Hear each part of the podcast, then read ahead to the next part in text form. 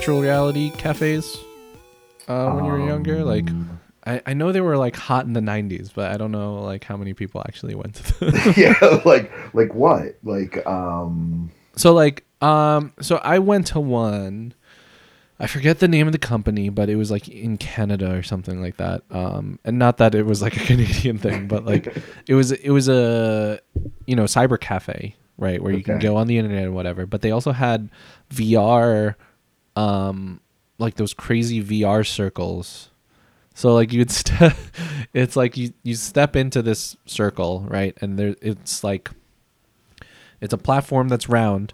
Right. But then there's also like, it rises up just a little bit and then encompasses you in a circle, in another circle, right? To get your like rotational motion, and then you put on a virtual reality headset and they gave you a gun and you just kind of walked through shooting things, and you had a button to walk because they couldn't register walking, so you had to just tell it that you were walking. I have never gone to something like that. No. Have you? Did you go to Disney Quest at all? No. Oh, okay.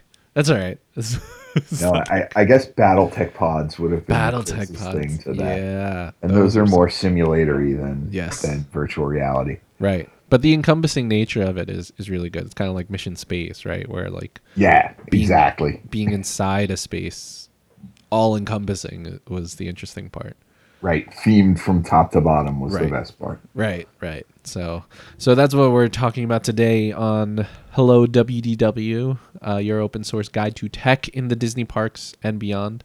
I am your host, Stefan Salva Cruz, and with me, as always, is technologist and lawnmower man, Brian Stacey. It's a good throwback. Yeah, it's a classic.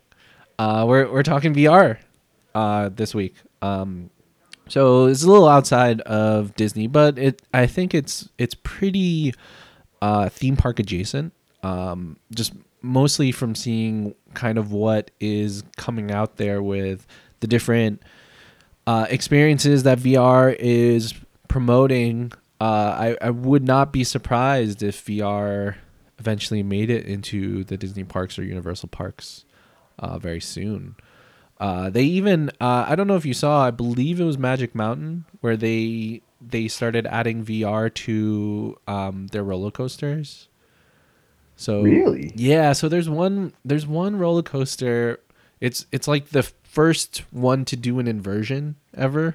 Okay. And you can tell because it's not really well designed as an inversion. Like it's a circle, and basically they like shot the roller coaster as fast as possible to make it over the circle, but that's not like physics wise, that's not the best way to do it. Right. So what they did was they gave everyone like those Samsung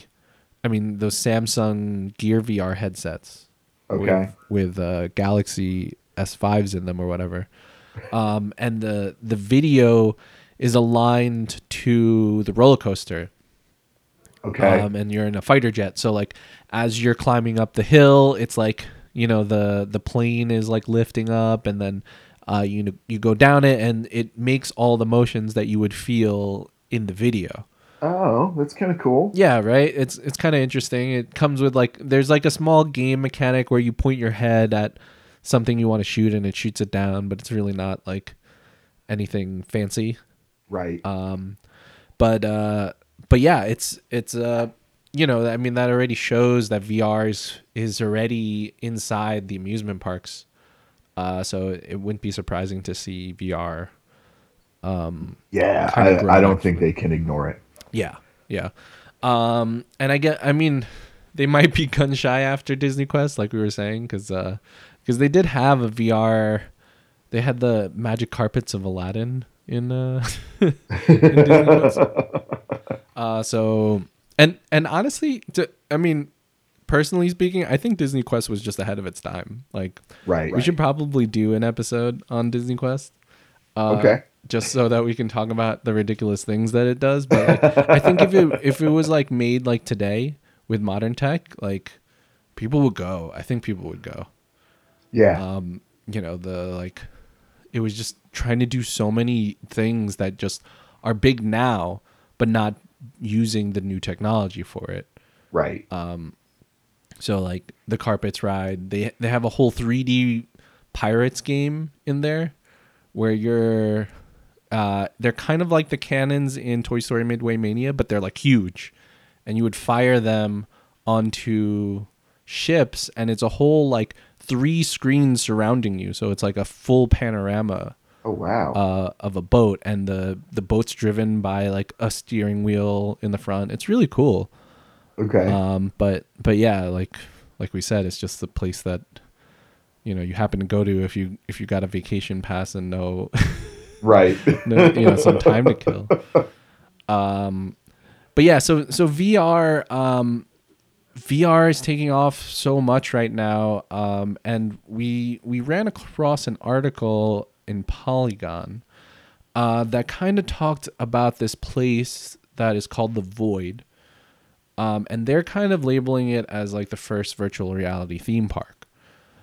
So what they're doing at this place is they're giving attendees, I guess if you want to call it, like I don't know what the right show term is, but they're giving like people who come to the place VR headsets and you know VR like plastic guns and stuff, and then putting them through a maze that tracks where they are and kind of recreates the environment with a much richer theme than you would see if you didn't have the VR headset in, right. So, you know, like if you didn't have your headset on, you'd basically just see walls, you know, kind of mimicking hallways, but like nothing else. Like it could literally be plywood. Right. And with the VR headset, they're able to like map like gorgeous scenes onto everything. So as you walk, like if you were to walk into a wall, you'd physically feel a wall. As opposed to kind of, you know, how VR is right now at home, where there's really no good way of initiating boundary anywhere. So they kind of labeled it as like a theme park, and that they would, you know, people would come here and they would have, you know, put themselves inside a video game and then, you know, be done. Kind of like have individual experiences that change based on the place that they go into. Right. So, or the adventure that they choose to participate in. Right. And could you imagine like if Disney like did something to that effect? Like I think that would be pretty crazy. Oh, it would be amazing. Yeah. They have such a rich variety of properties that they could choose to simulate. Right. That they could release a new one every year and not run out for 50 years. Right. And they could even, theoretically, you could design something where everyone is kind of placed into the same spot, but depending on your headset, you're given a completely different experience.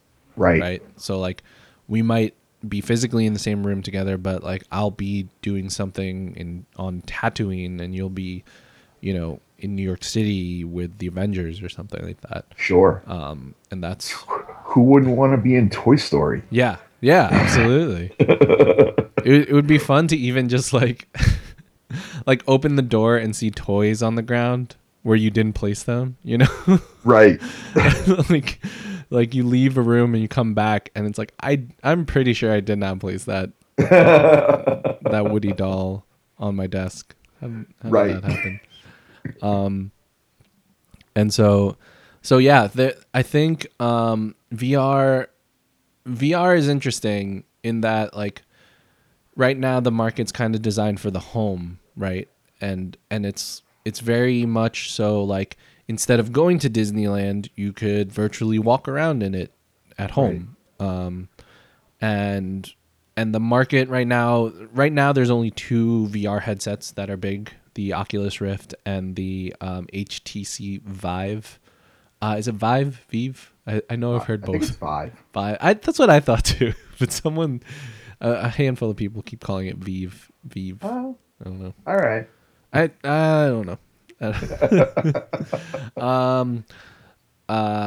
yeah, so those are the two big ones right now. The Oculus Rift has very basic head tracking, so that you can do. When I say basic, like this is the pinnacle of HD of VR. So it's like it's standard head tracking, whereas the HTC Vive does a full room experience. So you actually like set up sensors all around your room that you're playing the HTC Vive in, and it's able to track the head motion all around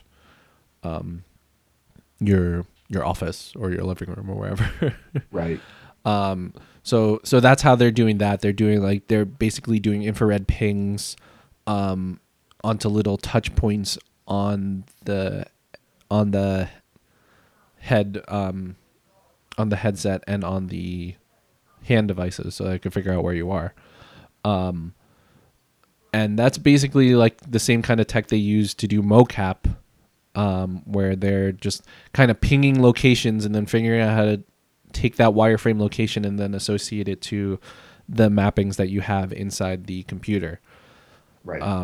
So all that tech is kind of very similar, where it's calculating distances for each little dot and then giving a good estimation of how they think they should be in that space. Right. And the Oculus does something similar, but it's at a smaller scale because there's only one infrared reader on your desk as opposed to the like four or five, I think, that they have on the HTC Vive. And then the one coming out later in the year is the PlayStation VR, which kind of takes it in a more elegant way, in my opinion. And that's that they have the standard camera in front of you, but they have light bars that run across both the headset and the controllers.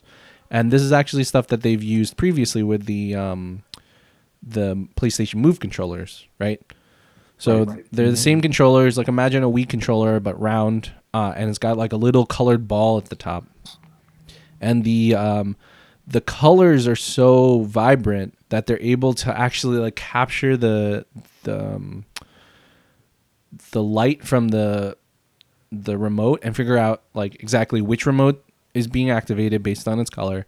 But then also depth, because it has two cameras. So it can see in 3D, and then it does a calculation to figure out, okay, the light looks like it's a distance of 10 feet away from me in the left camera, and it's a distance like 9.5 away from me on the right camera. So it must mean that the remote is somewhere on the right hand side of the screen. Right. And it's doing like all these crazy calculations and doing it only with one camera or one effective unit, right? Which is really cool. And so that's going to come out later. And it seems like, but in terms of theme park stuff, like this place, The Void, they're using their own proprietary tech and then just happen to run it inside like a physical space. It's actually in reading about it, it's actually very similar to the Vive, right? To the mocap stuff, right? They're still using those reflective balls. They still need a camera to look at it, right? Yep. And that's what's interesting with VR is you can create a full immersive experience without building out the environment for it. So like. You know, the room might only be 10 feet tall, but you only ever need to make the wall as high as, you know, a person can reach. So, right. But in the virtual world, you can make it look like the wall is 1,000 feet tall and you can never consider climbing it. Right. So it does change like the ability to do things just by like kind of using theater tricks and tricks that, you know, Disney incorporates all the time to kind of mask things, but then incorporate it into this virtual world and do even more about it. Right. Yeah. So yeah. Yeah, it's pretty crazy stuff. VR. Yeah. Go ahead. I think the theme parks are really like the home stuff is nice, but I think the theme parks have an advantage. Yeah. They're able to throw a lot more money at it than your average person can, and with that, they can throw a lot more processing power, a lot more computer technology at it. I mean, your PS4 at home is only going to put out so much. So much. Right. And even where they can always add more servers, and they can always up the render quality. Right. And that seems to be the biggest hindrance to VR right now, is that, like, to run one of these things, you need a pretty powerful PC rig to do it. And even the PlayStation VR one, you know, it's coming packaged with the VR, but it does have a separate box unit that they've been very coy about what it actually does. But I mean, we're pretty sure it's some sort of processor, regardless of if it's a CPU or GPU or something like that. There's definitely, it's doing some sort of mechanical calculation to help the PS4 do VR. Right. So yeah, that is a big hindrance, and it kind of works out in the favor of, you know, you make one machine that everyone can enjoy, as opposed to, like, one super powerful machine as opposed to a bunch of small personal machines that will never be as powerful as the one super machine. Yeah. So yeah, I definitely agree with that. I think we'll probably see a bit more of it maybe on the Universal side, just because they've been experimenting with a lot more, like, outside the box theme park experiences, you know? Like, we were talking about room escapes, like Disney's doing room escapes, but it's more from a corporate culture standpoint. Whereas Universal Japan is, like, you know, straight up making room escapes for park goers to try. Right. So that might be something where they might even, like, incorporate that. And anime culture there already has so many, like, rich stories that that play in VR, right? You know. Yeah. Like, where the theme is VR. Is in VR already. Yeah. So like Sword Art Online and a lot of the different, like, games, you know, trapped in a game. You know, Ghost in the Shell, of course, is famously cyberpunk story about VR worlds and stuff like that. And so yeah, I definitely see Japan moving towards that, not only from, like, a outside perspective, but the theme parks possibly incorporating that more. And you'll definitely see that in Universal, I think, before Disney. Absolutely. Yeah, just because I think they have a better, not a better, they're taking more risk, because I think they're playing slightly from behind. So they're just trying to find something else that will be, you know, compelling enough. Yeah, just something to differentiate them from being just another amusement park. Right, exactly. So we'll see how virtual reality will play out in the theme parks, but yeah, I mean, and also when you think about the stuff like Sorcerers of the Magic Kingdom, Pirates League stuff, you know, the idea of having experiences or, like, adventures around the park that are enhanced in some way could definitely be something that I see in the future. Sure. Even if they don't go to full VR, just an enhanced reality. Augmented reality. Yeah. Games. Yeah, those would be cool, but they're so far behind. Like, in terms of tech, like, augmented reality stuff seems like the more promising thing, but it's so much further behind tech-wise than VR is, I think. Yeah. Like everyone keeps showing off those cool videos of the what's the thing Microsoft has? I can't remember the name right now. Oh, the HoloLens. The HoloLens, right? So they show it where it's like, oh, they're watching football, and it, like, expands out to the entire room, and it looks awesome, right? But from all the reports I've seen, like, if you actually put a HoloLens on, like, the screen that actually is manipulated is, like, maybe a square inch wide. Like, it's not a lot of your visual space. So that won't really show up until you can do the same thing. Yeah, and I think a lot of the augmented reality experiences require more game design than theatrical design. Yeah, yes. So I think Disney's got a rich history at a theatrical design, but making game design work inside their park is a little more difficult for them. Yeah, yeah. And they seem to have done a much better job with Sorcerers of the Magic Kingdom than the Perry the Platypus, or now it's Agent P. Formerly Kim Possible, the Agent P stuff. Sure. And that even, that doesn't even have the, at least last time I tried it, they didn't have the algorithms kind of determine how to make a game experience that doesn't like get clogged up, right? So you're waiting online to activate the same trigger that the person in front of you triggered. Yeah, exactly. So,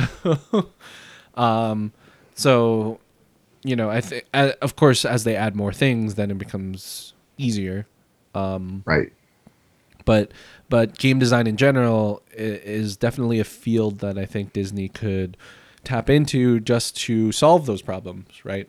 Like, yeah, this, excuse me, like pathfinding and, organizing events and things inside games are like no problem in video games. Right. Like, that's like so trodden ground, like that, that stuff that they do in their sleep basically. So yeah, that's definitely a space that I think where game design could approach that. And it's a little bigger in VR because it needs to be like, right now, a lot of VR is kind of just taking the same model from video games and then just putting new, like putting the head tracking into the control scheme. But it won't be until they actually like build something with VR in mind that it will be, a bit more compelling, I guess. Yeah. So one of the things I did find, jumping back to The Void while I was doing my research, is that apparently Madame Tussauds in New York City, not far from us, yes, is going to do a promotion with the new Ghostbusters movie. Yes, that's right. That The Void is going to run in their space. Yeah. We'll have to go and check it out. Yeah. And that way we can report back later on how cool it really is. Yeah, it seems like it's a pretty limited engagement, but I would like to try it and see if we can get ourselves in the door. Yeah, and it's like it. Yeah, it basically looks like I imagine you like kind of become a Ghostbuster and you're like trapping stuff and right, maybe throwing down some things and trying to get catch a ghost. Yeah, definitely. So, and I think they're running that as like a event across the nation. So if you're in a major metropolitan area, you might want to look that up and just look up The Void Ghostbusters, and I'm sure you'll be able to find, maybe you'll find something in your city.